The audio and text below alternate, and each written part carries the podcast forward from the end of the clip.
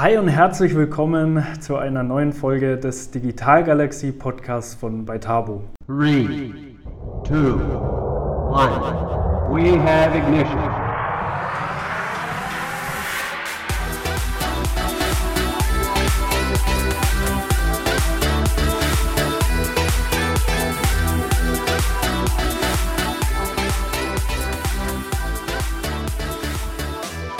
Ich freue mich unglaublich mit Professor Dr. Hermann Simon heute einen, ja, ich könnte schon fast sagen, guten Bekannten zu Gast zu haben. Er ist Teil der Hall of Fame der Thinkers 50 und zählt damit zu den 50 weltweit einflussreichsten Business-Strategen. Außerdem ist er Gründer und Ehrenvorsitzender bei Simon Kucher und Partners, einer weltweit agierenden Unternehmensberatung mit über 1400 Mitarbeitenden und Standorten in 26 Ländern. Er ist also ein unglaublich erfolgreicher und spannender Unternehmer und sich, sicherlich ein großartiger Gast für die erste Folge im Digital Galaxy Unternehmer Mindset Podcast. Hermann, herzlich willkommen. Ja, Niklas, ich freue mich auf das Interview. ja, Hermann, ich habe gerade schon mal ein paar Eckpunkte zu Ihrer beeindruckenden Vita genannt. Einige Dinge, wie dass Sie Begründer des Begriffs Hidden Champions sind und in China eine Universität nach Ihnen benannt ist und noch vieles mehr habe ich dabei gar nicht angesprochen. Aber vielleicht mal das als erste Frage. Was glauben Sie, ist der zentrale Treiber, der dazu geführt hat, dass Sie bis heute einen so erfolgreichen Weg beschreiten? Also im Nachhinein betrachtet, äh, glaube ich, dass ich eine gewisse Ähnlichkeit diesbezüglich mit den Hidden Champions aufweisen. Ähm, und die drei entscheidenden Merkmale der Hidden Champions sind folgende. Erstens Ambition auf seinem Feld äh, gut zu sein, besonders gut zu sein, idealerweise der Beste zu sein.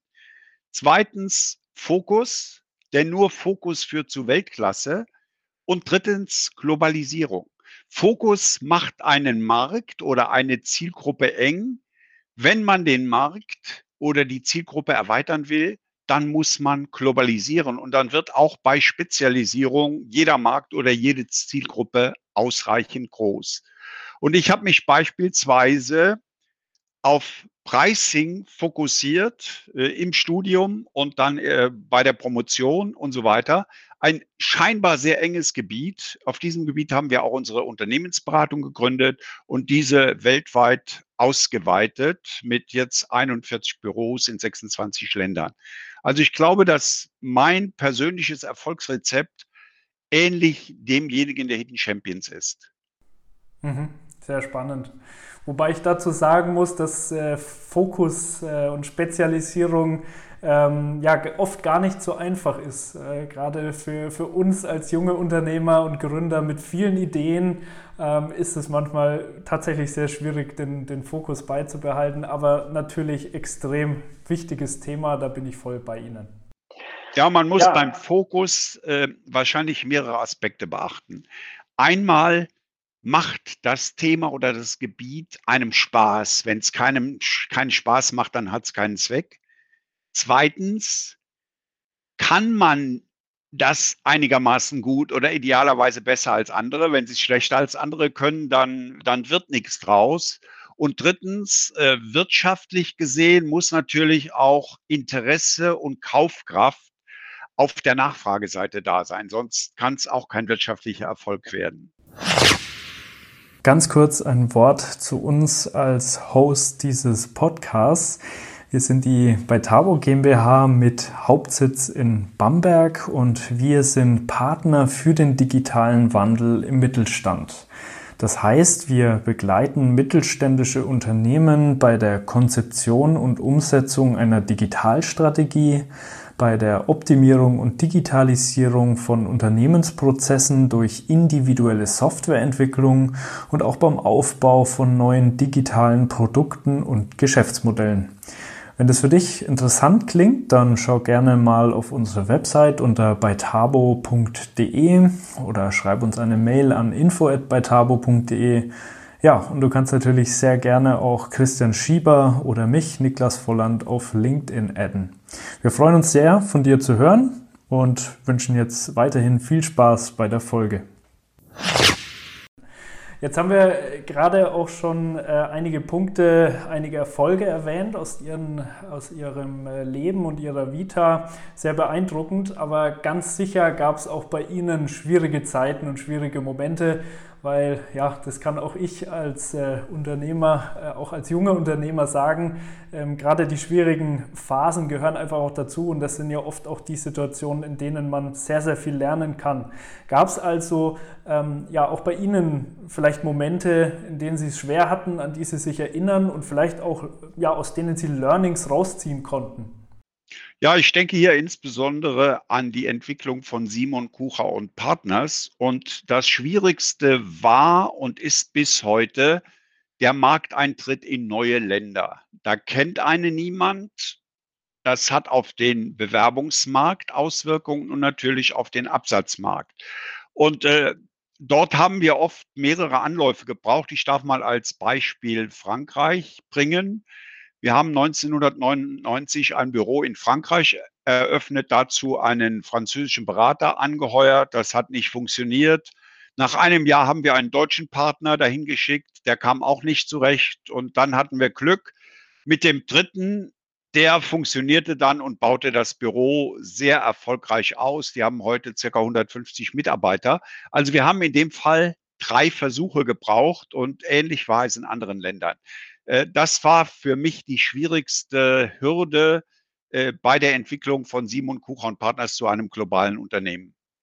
Mhm, mh. die, die Lektion daraus ist, äh, man muss trotzdem die Courage haben, in einen neuen Markt reinzugehen, sich dieser Probleme bewusst sein. Und wenn man dann einen Fehler macht, die falsche Person ausgewählt hat, dann muss man es korrigieren. Und bei, beim dritten Versuch klappt es dann vielleicht. Mhm. Ja, das heißt, manchmal äh, geht es schlicht um ja, Durchhaltevermögen, dranbleiben, auch wenn es nicht sofort funktioniert, immer wieder versuchen. Ähm, ja, irgendwann klappt es dann und man lernt ja auf der Reise unglaublich viel. Sehr, ja, sehr man muss auch Wirtschaft verstehen als ein permanentes Experiment. Was ich über diese Leitung der Auslandsgesellschaften gesagt habe, das gilt natürlich auch für Partner in Deutschland oder in einem anderen Land. Auch dort habe ich mich oft geirrt und bei anderen habe ich positive Überraschungen erlebt. Die haben mehr zustande gebracht, als ich erwartet hätte.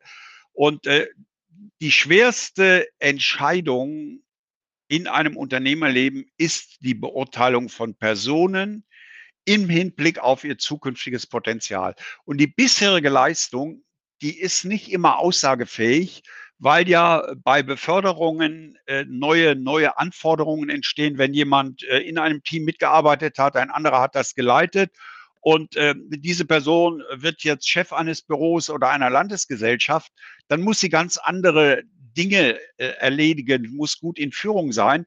Und da ist nicht unbedingt die Arbeit, die jemand als Consultant unter Anleitung Leitung eines anderen geleistet hat, äh, ein äh, valider Prognoseindikator. Ja, das äh, finde ich sehr spannend. Auch da bin ich bei Ihnen. Äh, kann ich auch persönlich bestätigen, ja, Menschen einschätzen zu können oder Menschen einzuschätzen. Das ist in der Tat eine sehr schwierige, aber auch sehr, sehr wichtige Fähigkeit des Unternehmers oder generell vielleicht auch des leitenden Mitarbeiters. Ähm, wie wird man denn darin besser? Ähm, da einfach dadurch, dass man es tut, dadurch, dass man vielleicht öfters auch mal eine falsche Entscheidung trifft. Wie, wie, sehen Sie das? Ja, man muss sich selber immer in Frage stellen. Ich darf mal ein, ein ganz fundamentales Problem beschreiben aus der Frühphase von Simon Kucher. Äh, ich selbst und meine ersten Mitarbeiter, die waren Experten in Ökonometrie, also der Analyse von historischen Daten, äh, um daraus bessere Entscheidungen, insbesondere für Preise, aber auch für, für Werbeentscheidungen abzuleiten. Wir haben dann in der Praxis festgestellt, dass das überhaupt nicht funktionierte. Warum? Weil die Situationen, in denen wir als Berater gerufen werden, meistens die historischen Daten nutzlos machen. Es kommt ein neuer Konkurrent in den Markt, äh, generische Produkte ersetzen patentgeschützte Produkte. Äh, plötzlich gibt es einen neuen Kanal mit E-Commerce. Und in allen diesen Situationen, die man ökonometrisch als Strukturbruch bezeichnet, können Sie historische Daten in der Pfeife rauchen. Und das war unsere, unsere geistige und methodische Ausgangsbasis und wir mussten lernen in den ersten Jahren, dass wir mit ganz anderen Methoden arbeiten mussten, die auf die Gegenwart und die Zukunft bezogen waren und nicht auf die Vergangenheit. Also das war schon eine ziemlich äh, frustrierende und äh, auch gefährliche Situation. Und da muss man sagen, ja, du bist zwar äh, in Ökonometrie gut, aber das Thema, die Methode bringt nichts, also du musst dir was Neues einfallen lassen. Mhm. Mhm. Verstehe. Ja, auch das ist eine sehr wichtige und wertvolle Fähigkeit des Unternehmers, dass man lernt zu improvisieren, umzudenken, ähm, ja, die Darlings zu killen, wie man so schön sagen könnte. Also gerade Dinge, die man lieb gewonnen hat, auch mal über den Haufen zu werfen, in komplett neue Richtungen zu denken. Sehr, sehr spannend. An der Stelle ein kleiner Buchtipp, nämlich Zwei Welten ein Leben vom Eifelkind zum Global Player. Die Autobiografie von Professor Dr. Dr. Hermann Simon kann ich euch wärmstens ans Herz legen. Für jeden, der noch tiefer in die beeindruckende Lebensgeschichte von Hermann Simon eintauchen möchte und verstehen möchte, wie man es schaffen kann, aus einem Eifeldorf heraus die ganze Welt zu erobern und dabei höchst erfolgreich zu sein. Ja, für den ist dieses Buch eine absolute Inspiration kann ich auch aus eigener Erfahrung absolut empfehlen. Den Link packen wir natürlich in die Show Notes. Und jetzt weiterhin viel Spaß bei der Folge. Ein anderes Thema, über das ich gerne mit Ihnen mal sprechen würde, soll ja auch ein bisschen um äh, Lebensplanung äh, gehen. Ähm, Sie kennen auch den Christian, meinen Mitgründer, ähm, spätestens seitdem wir ähm, ja, bei Ihnen zu Gast sein durften, als wir den ersten Podcast für die Mittelstandsserie, also unsere andere Podcast-Serie aufnehmen durften. War sehr schön damals. Ähm, aber Sie haben vielleicht auch ein bisschen wahrgenommen, dass Christian und ich sehr, sehr unterschiedliche Persönlichkeiten sind. Christian ist jemand, der gerne improvisiert, der gerne neue Dinge tut, der gerne ja, spontan agiert. Ich bin jemand, der ja, ich bin jemand, der gerne ähm, Gewohnheiten mag, der gerne nach Plan agiert und ja, der es auch mag, wenn Dinge immer wieder strukturiert und gleich sind. Wie ist es denn bei Ihnen? Sind Sie auch eher ein Fan von Gewohnheiten, strukturierter Tagesplanung oder sind Sie jemand, der ja auch das Neue mag, der auch gerne mal in den Tag reingeht, ohne zu planen? Wie sehen Sie das? Also ich will das mal in etwas größerem Rahmen sehen, weil das Ausgangsstichwort war ja Lebensplanung. Ich halte nichts von einer Lebensplanung von jungen Leuten, die mit äh, 20 Jahren genau wissen, wo sie mit 60 oder so stehen. Das, das ist allenfalls für Beamte geeignet. Meine persönliche Planung oder Vorgehensweise war anders. Ich habe mir jeweils das nächste Ziel vorgenommen und wollte dieses am besten erreichen. Äh, das fing mit der, mit der Zeit bei der Luftwaffe an. Ich wollte Reserveoffizier werden, äh, dann Studium. Da ich schon etwas älter war durch die Bundeswehrzeit, wollte ich das Studium möglichst schnell, aber auch einigermaßen gut beenden. Damals hatte ich niemals die Vorstellung, dass ich mal Professor werden könnte oder geschweige denn äh, Unternehmensberater, selbstständiger Unternehmensberater. Dann kam die Promotion. Da war das Ziel wieder für drei Jahre Promotion möglichst gut, Habilitation und so weiter. Dann Auslandsaufenthalte in Amerika, Japan und so weiter. Ich habe also immer einen überschaubaren Horizont geplant und wusste nicht, was danach kam, sondern das Ziel war, dass ich bei Abschluss dieser Phase möglichst viele Optionen hatte indem ich es gut mache. Ich hätte also nach der Promotion in die Praxis gehen können, ich hätte in die Unternehmensberatung gehen können oder was ich dann gemacht habe, weiter die Hochschullaufbahn verfolgen und habilitieren. Äh, ein solcher Horizont ist überschaubar und äh, viel realistischer meiner Ansicht nach als äh, irgendeine Vorstellung von, von einer Lebensplanung. Auf die kurze Frist den Tag bezogen während ich CEO von Simon Kucher war, über 15 Jahre, hatte ich natürlich einen strikt durchgeplanten Tagesablauf. Das, das geht gar nicht anders, wo dann jeder Termin oder Telefonat etc. drin stand. Heute ist das bei mir etwas flexibler. Ich schreibe mir aber trotzdem morgens in der Regel äh, in mein Notizbuch, was ich an dem Tag erledigen will und freue mich immer, wenn ich dann einen dieser Punkte ausstreichen kann. Also keine strikte Planung, aber doch eine Planung, bei der ich nichts Wichtiges vergesse, weil ich es nicht manifestiert habe. Mhm. Verstehe. Ja, äh, gefällt mir auch sehr gut. Also ich bin, wie gesagt, auch ein Fan von Planung.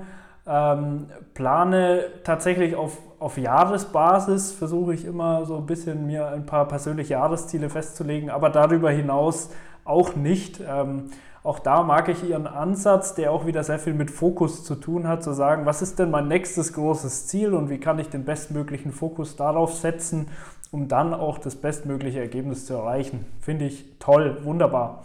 Also ähm, eine Anmerkung noch dazu, äh, was meines Erachtens sehr sinnvoll ist, Ziele aufzuschreiben. Ich erinnere mich an meine erste Zeit als, ähm, als Assistent an der Universität. Und äh, ich war dann so am Anfang meiner Doktorarbeit über, über Preisstrategien für neue Produkte. Und da habe ich mir mal Themen aufgeschrieben, zu denen ich in den folgenden Jahren etwas veröffentlichen wollte, die meistens mit Preis, speziellen Aspekten zu tun haben. Und ich habe dieses Heft heute noch, wenn ich da mal reinschaue, dann habe ich alle diese Punkte realisiert. Das hat teilweise äh, fünf oder sechs Jahre gedauert, aber sie wurden alle realisiert. Also sich eine Idee aufschreiben, äh, um die dann in der überschaubaren Zeit, das kann ein Jahr sein, das können auch mehrere Jahre sein, ähm, zu tatsächlich zu tun, zu realisieren, halte ich für ein sehr effektives Verfahren.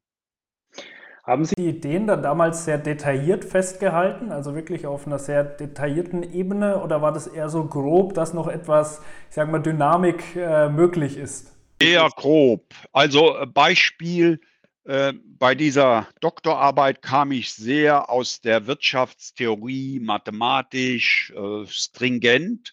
Und da war eines der Themen, die ich mir aufschrieb, äh, Psychologie des Preises, was heute wieder ein ganz modernes Thema ist, darüber mal was zu schreiben. Also beispielsweise, dass ein hoher Preis hohe Qualität signalisiert und solche Dinge. Ähm, was nicht im Rahmen der, der rationalen Wirtschaftsökonomie erfasst wird, weil die von vollständiger Information der Verbraucher ausgehen. Äh, da stand also äh, Psychologie des Preismanagements beispielsweise. Äh, das war zu dem Zeitpunkt noch nicht detailliert und das hat sich aber über die Zeit dann herausgebildet. Ganz wichtig bei so einer Sache ist auch, wenn man das auf dem Radarschirm hat, ein bestimmtes Thema, und zwar nicht zu eng definiert, dann fallen einem Dinge auf, man schneidet aus der Zeitung was aus, es wird einem eine Geschichte erzählt, die dazu passt. Und dann hat man nach einigen Jahren eine, eine Stoffsammlung. Und mhm. so sind auch einige ah. meiner Bücher zustande gekommen, dass ich über Jahre Stoff gesammelt habe. Und äh, dann hat man quasi schon den Brennstoff für ein neues Buch. Mhm. Aber man muss sozusagen die Vision, das Thema ungefähr, den Titel noch nicht konkret, aber den groben Inhalt, den muss man äh, vor Auge haben. Mhm. Also wie eine Art Nordstern, der dann zu einer entsprechend selektiven Wahrnehmung auch führt. Wodurch ja, ein Beispiel dazu. Ja. Ich bringe zu allem konkrete Beispiele. Ich habe so ein Buch mit, äh, mit klugen Sprüchen herausgegeben. Äh, in, in zwei Auflagen ist das erschienen. Das heißt Geistreiches für Manager. Da habe ich einfach kluge Sprüche, die ich zufällig gefunden, die ich in Vorträgen von Leuten gehört habe, habe über 20 Jahre aufgeschrieben. Das waren dann sieben Ordner. Die brauchte ich nur ein bisschen thematisch zu ordnen. Da war das ein Buch. Ja. ja dann habe ich zu jedem der Themen Strategie, Führung, Marketing, habe ich dann ein, ein, Vorwort von ein paar Seiten geschrieben und das Buch ist sehr gut gelaufen. Mhm. Ja, kann ich, kann ich bestätigen, ist sehr gut, äh, gerade dann, wenn man äh, ja, Inspiration haben möchte oder vielleicht auch mal eine neue Richtung denken möchte, ähm, sehr empfehlenswert. Ähm, ja, Hermann, äh, wenn wir über Unternehmer sprechen, dann ähm, ja, kann man sicherlich auch über Fehler nachdenken, die Unternehmer machen. Gibt es ähm, Fehler, die Ihnen häufig auffallen, die Unternehmer immer wieder machen? Ja, ich halte für einen großen Fehler die Diversifikation. Und zwar habe ich zigfach beobachtet, dass ein Unternehmer in seinem ersten Geschäft erfolgreich ist. Manchmal verkauft er das dann und bekommt viel Geld. Und dann fängt er zehn verschiedene Sachen an. Ich habe einen, einen guten Bekannten, der, der sehr erfolgreich war, der hat jetzt 28 Eisen im Feuer. Und, und bei vielen entscheidet er auch selber. Ein anderer, äh, der springt auf jede neue Mode, äh, Mode auf und äh, das sind, das sind sagenhaft begabte Leute, die aber letztlich nicht allzu viel erreichen, weil sie sich verzetteln. Also Verzettelung ist eine, eine Unart von oft erfolgreichen Unternehmern, die in ihre, ihrem ersten Business erfolgreich waren und sich nachher total verzetteln. Mhm. Also auch da wieder. Amazon ist das Gegenteil von Fokus. Ja, genau. Oder das Gegenteil des alten Spruches, Schuster bleibt bei deinem Leisten.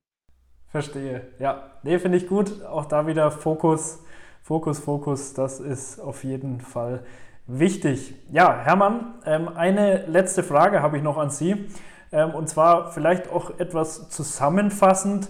Gibt es vielleicht so zwei bis drei Weisheiten, die Sie Unternehmern oder generell unternehmerisch denkenden Mitarbeitenden gerne mitgeben würden? Also ich beschränke es mal auf zwei. Der erste Ratschlag ist, vermeide Arroganz. Insbesondere wenn du erfolgreich bist. Arroganz, übertriebene Selbstsicherheit ist eines der größten Übel von erfolgreichen Menschen. Äh, sie halten sich dann nämlich für unangreifbar, bilden sich etwas ein und dann kommt ein anderer und macht es ganz anders. Also Arroganz vermeiden. Mein erster Ratschlag. Der zweite, hier greife ich auf ein äh, Sprichwort von Seneca, des römischen Philosophen, zurück. Per aspera ad astra. Das heißt, auf rauen Pfaden zu den Sternen. Der Weg, den du als Unternehmer gehst, ist nie glatt. Das ist ein holpriger Weg mit Schwierigkeiten. Ich habe ja selbst einige geschildert die musst du überwinden, Ausdauer haben, aber du darfst nie deine Vision aus den Augen verlieren, die Sterne nicht aus den Augen verlieren. Dann wirst du auch den Sternen näher kommen. Du wirst sie nie erreichen, aber auf diesen rauen Pfaden, wenn du durchhältst, ihnen näher kommen. Per aspera ad astra. Ja, großartige Schlussworte, Hermann. Ich danke Ihnen ganz herzlich für das inspirierende Gespräch. Ja, Niklas, hat Spaß gemacht und toi, toi, toi.